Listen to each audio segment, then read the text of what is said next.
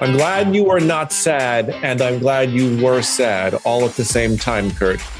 Well, Jon, I think that was awful. Then I would feel the need to spit. The four point shot was a fantasy of mine. I actually was waiting for you to break into song. You know me, always 100% confident my answer. I don't think it's offered in most karaoke catalogs. Pretty cool.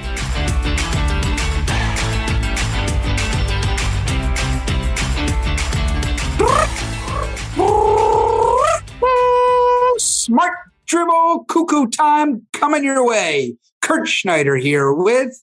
Why do I always feel your noises are like the start of a Three Stooges episode, Kurt? This is Jon Ellenthal. Hello, Kurt. Hello, everybody.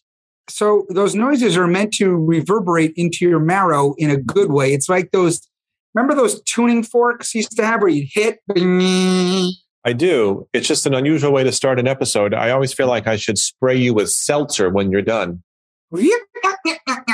So, Jon, let's get into today's episode because I'm actually really eagerly anticipating what we learn, what we discuss, and what we proffer as thoughts. Don't you hate when people say actually? Like you're really, you're actually really interested in this topic?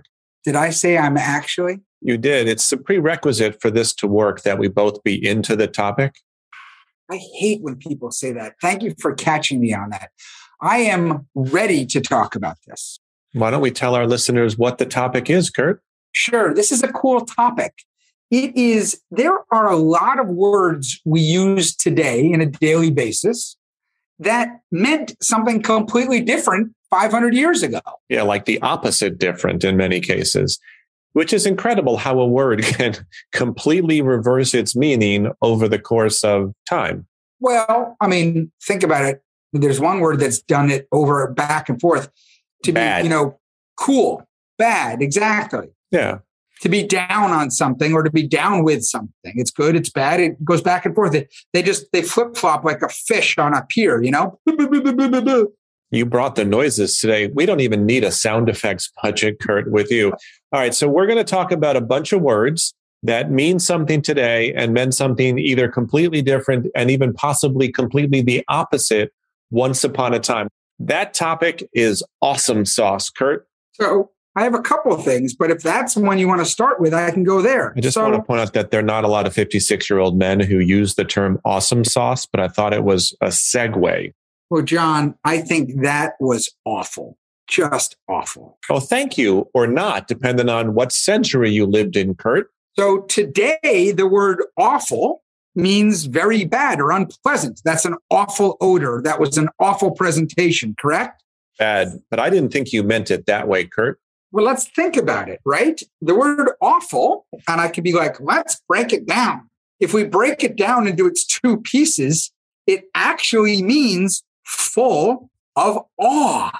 So it has now become awesome. You're right. But it used to be used to praise things. It was something was worthy or full of awe. It was the great thing. It was awful. Somehow we've screwed it up and something that was full of awe is now bad. And in many ways, the word awesome has replaced the original meaning of the word awful, which is why I took one for the team with awesome sauce. But you know what's funny about that? Awesome means there's just some awe. It shouldn't be that good. Where full awe, awful, should be full of it. It should be much better. Well, it's just part of the comeback, Kurt. Awesome may not be the final destination on restoring awful to its rightful meaning. I'm going to start using it, by the way, with people. I'm going to say, that was awful. And we'll hear what they say. And then I might get in trouble. You'll just explain that you were talking about olden days. And if you're Yeah, dressed, if you're dressed like a serf from the 1300s, I think it'll go a long way toward establishing your credibility. Or if I'm wearing a codpiece. A god piece. So I- listen, if you want to be a method actor, and I know you do, then you got to do it. Yeah. After dinner last night, Kurt, did you feel sad? Actually, before you answer that question, what did you have for dinner last night, Kurt? Pizza, Jon. I love pizza. And after you were done eating the pizza, did you feel sad? No, I felt glad because I ate it. I loved it. If I felt sad, well, I felt sad that it was gone. I was hoping you would feel sad because while the word sad today, of course, means unhappy, Yeah. in uh-huh. Old English, and if you ordered from ye old pizza restaurant, yes. Yes. Eh, in Old English, sad actually meant satisfied and content, typically after a meal was completed. So you could have felt sated or satiated and content, but that would require feeling sad. So what happened? I think it's unclear how a lot of these words flip flopped or changed their Yeah. meaning so radically over time. It's just not clear. So we'll leave that as a homework assignment for our listeners today.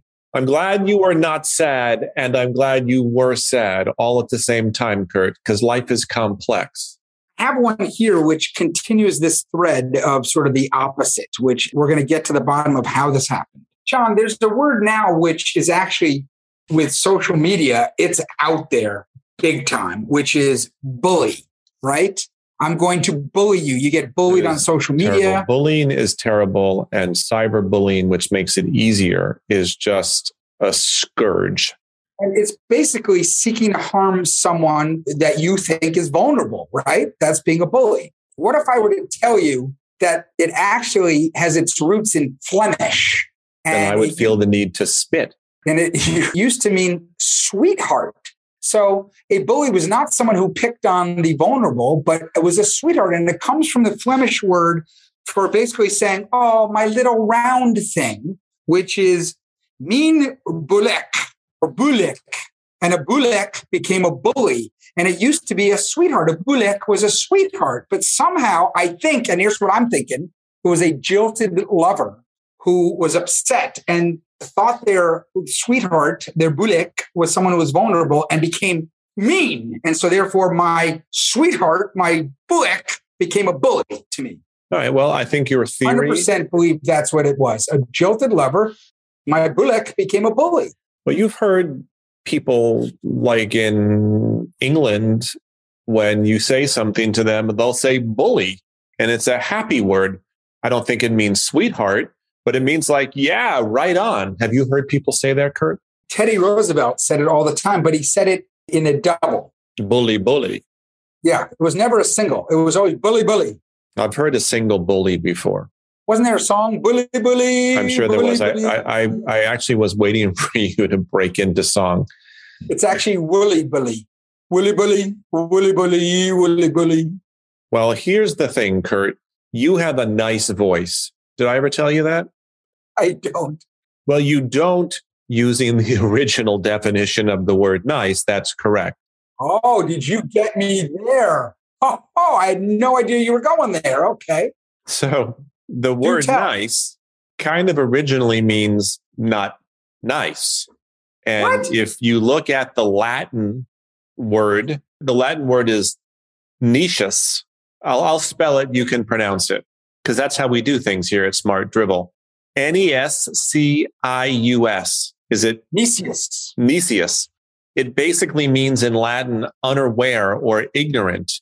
And when it became part of the English language back in the 1300s, it basically meant stupid or foolish. So while you have a nice voice, you will have to decide for yourself whether I'm referring to the old English definition or the modern English definition. That's up to you, Kurt. Tell me what the old English definition was again. Well, in Latin, it means ignorant.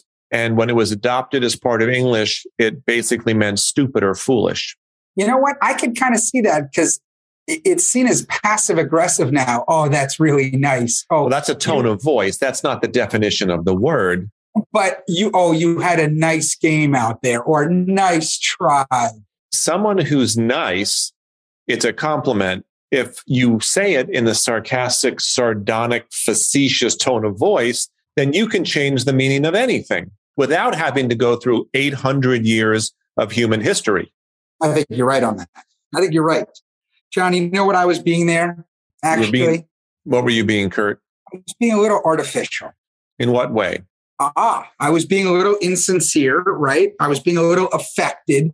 I was not being from nature when I was saying things like, oh, that was nice. And I was taking it out of context. I was being artificial. And artificial is seen as a negative. In most cases, it is. I guess if you lost a limb and it was replaced by an artificial limb, that would be a positive, eh? Let's go with if you say to someone you're being artificial, it's not a compliment. Not a compliment. Okay, guess what? Way back in Middle Ages England, again, it was the exact opposite. It was masterfully created. Let's let's look at this. Art official. It was fully art or art fully created. So artificial was art fully, meaning you brought a lot of art to it, which is a positive. And somehow now it means insincere or affected or not from nature. Hmm. I just thought that was really interesting. Artificial, artificial, awful, awful. There's a lot of these things that you can put together, and yep. somehow one side of it got whoop, flip flop. It's like opposite day here at Smart Drivel, Kurt. It is. It is. It's opposite. like bizarre. It's like a bizarro episode. Well, I'll stay with the theme you just opened up with artificial. Sure. Sort of. Okay and it's the word fantastic. what does the word fantastic mean, Kurt? Well, I would think it means something like great and wonderful and full of like dancing sugar it's, plums in your head. It's it's extra good. But what you said there at the end is particularly interesting, the dancing sugar plums in your head, because the Latin for fantastic is fantasticus. And just to prove that it's Latin, it's spelled with a PH, not an F, but fantasticus, which means imaginary. The sugar plums dancing in your head, which is to say that it only exists in your imagination. It is fantasy. So it means super good now, but it used to mean completely imaginary back in olden times. Not an opposite, but a different definition. Now we're all familiar with something being fantastical, and that is you know, relating to fantasy. Yes. So in some ways, the original definition does still live, but it is mm-hmm. by no means the primary or dominant definition. Fantastic means there. super duper good, not that's completely conjured up between your ears and your mind. But I can walk there on that one. I, I can I can make that trip pretty easily because you can, you can you can make that putt. Yeah, because when you're talking about something in fantasy, nine times out of 10, it's something that's really great. Have you ever right? read anything dystopian about the future? Because that's some fantastical stuff that is not fantastic. Well, I know that you read Brave New World. Um, let's go to Orwell instead, if you'd like to, or many other.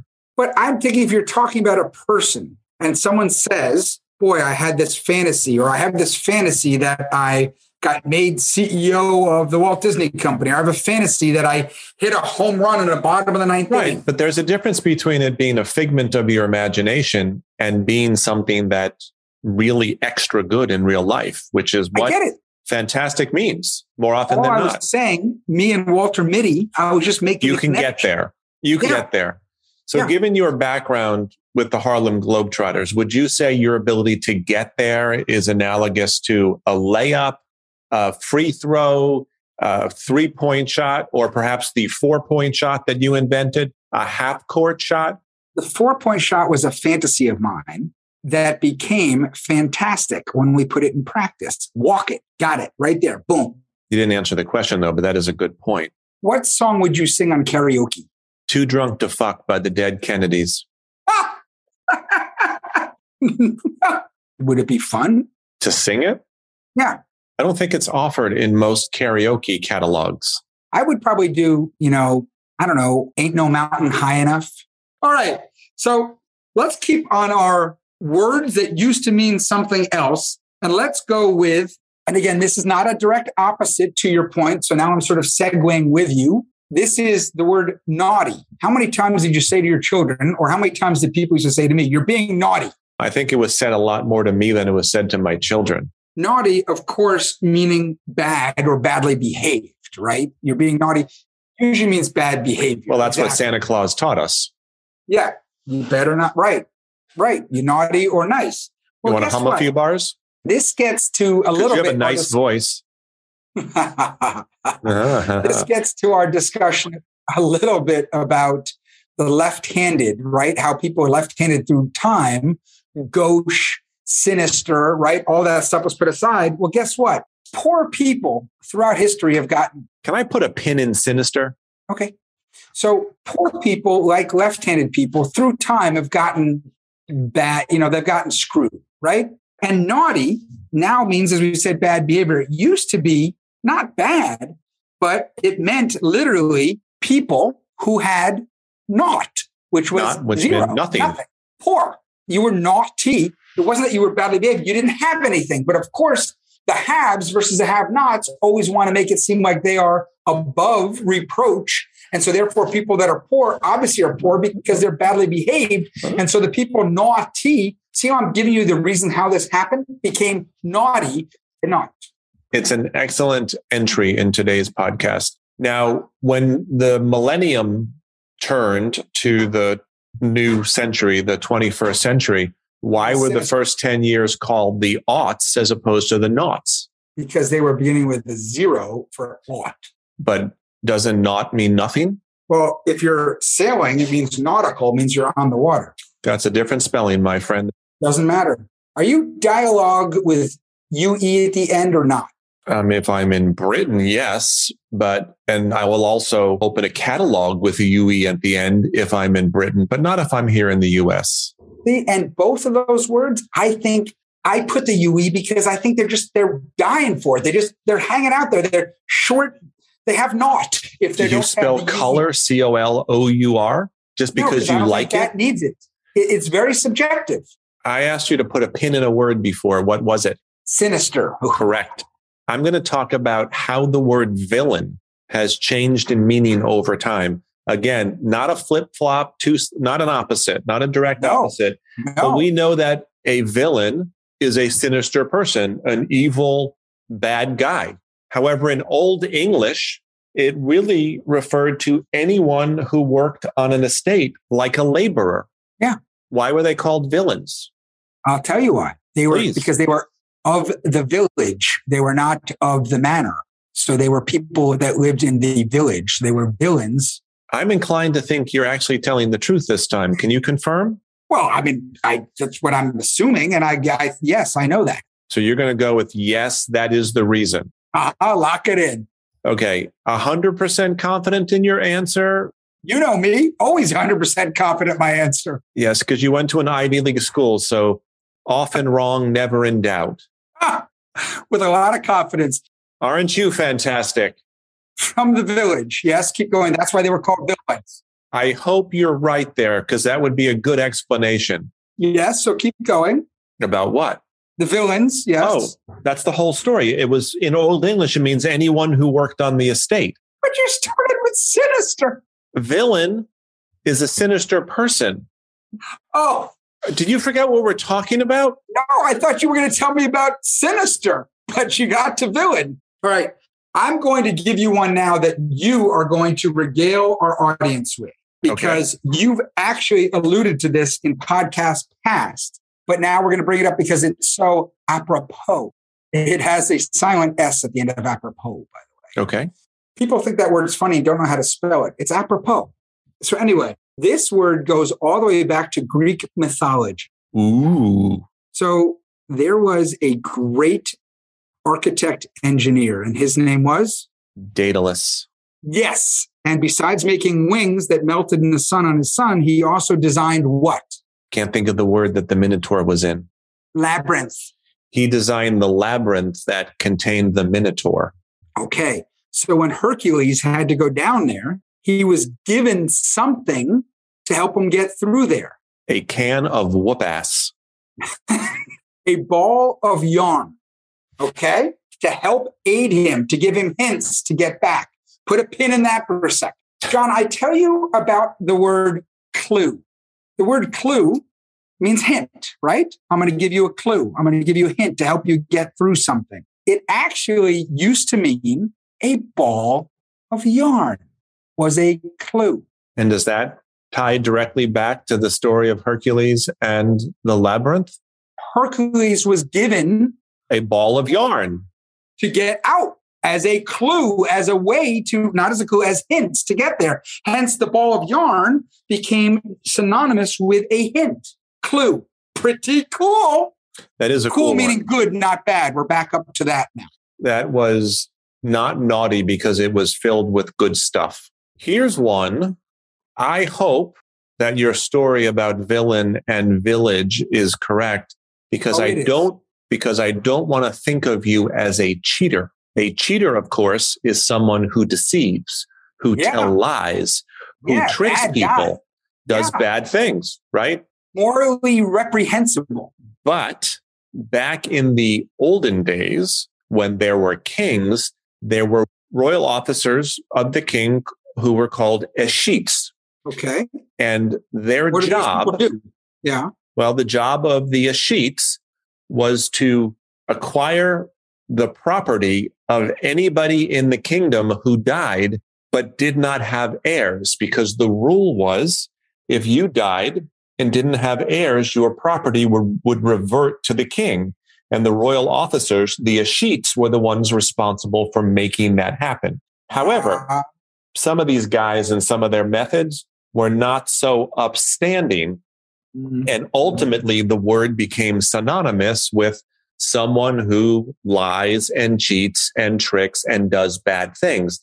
Now, believe it or not, in the US, there are still laws, which I think are probably 100 years old, called escheat laws that say if someone has property that they don't claim, then the property reverts to the state. So that's why people in our government are cheaters.